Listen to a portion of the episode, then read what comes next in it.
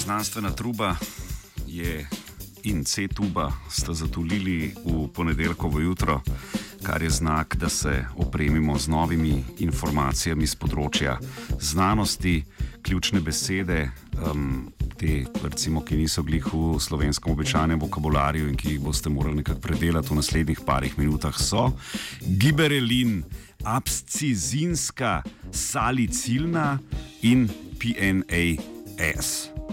Tako, zdaj pa kar povatirane palčke, pa spucati, pa svinčnike pripraviti, ker bomo ob 20-10 sprašvali za oceno od znanstvenega Britofa. Seveda.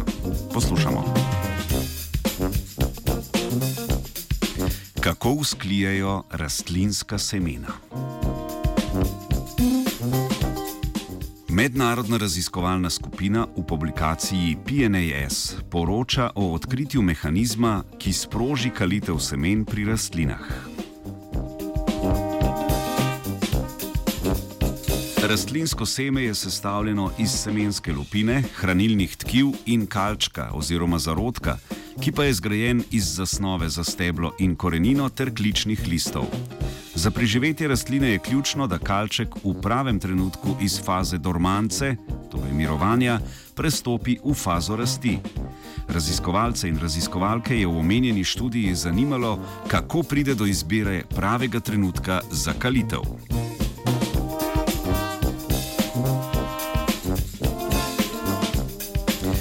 Znano je že, da v rastlinah poteka obsežna komunikacija preko signalnih molekul, ki uravnavajo rast različnih tkiv, odziv na spremembe v okolju, na škodljivce in tako naprej. Prehod iz stanja dormance v fazo rasti pa uravnavata molekuli abscizinska kislina in giberelin.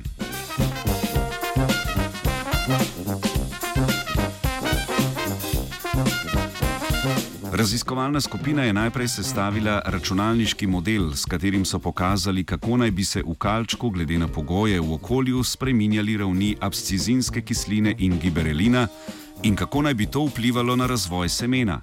Predvideli so, da bodo večja temperaturna nihanja spodbudila kalitev.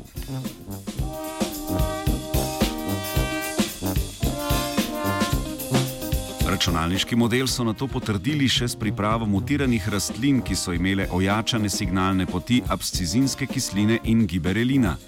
Poskus so izvedli tako, da so semena mutiranih rastlin izpostavili temperaturnim spremembam ali stalni temperaturi in opazovali, kdaj so usklila.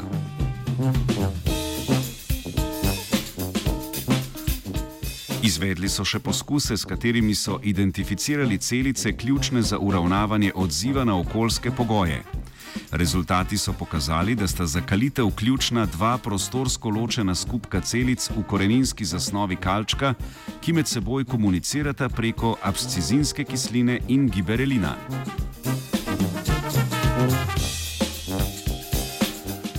Uravnavanje ravni enega in drugega hormona se sproti prilagaja spremembam v okolju.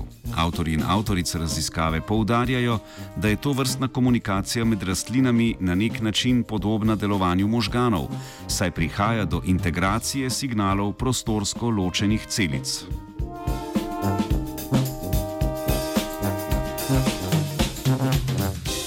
Ugotovitve te študije bi lahko pripomogle k boljšim izkoristkom pri gojenju rastlin in nadzoru nad pleveli.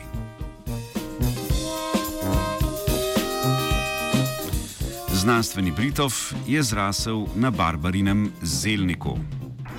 Three, two,